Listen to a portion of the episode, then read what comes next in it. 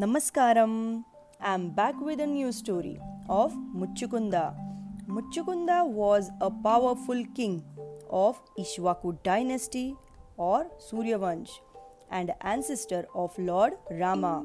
Once the gods were at war with the demons, Muchukunda fought from the gods' side and helped them win. Since God did not have an able commander, as a matter of gratitude, the gods granted Muchukunda a wish. Tired by the prolonged war, Muchukunda asked for a long, peaceful sleep. So be it, said the gods, and Muchukunda fell asleep.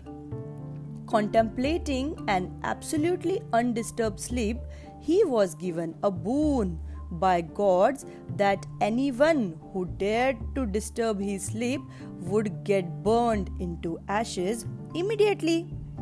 He did not wake up for many days. Ages passed, eras changed, but Muchukunda kept sleeping. Meanwhile, in the Dwapar Yuga, Lord Vishnu incarnated as Krishna. One day, Krishna was attacked by a demon named Kalyavana. Kalyavana was a powerful Yavana king who had got a boon from Lord Shiva that on the battlefield he will be undefeated. Jarasandha, ruler of Magadha kingdom, had a great desire of killing Krishna as he has widowed his daughters Asti and Prapti by killing Kamsa. So Jarasandha made an alliance with Kalyavana.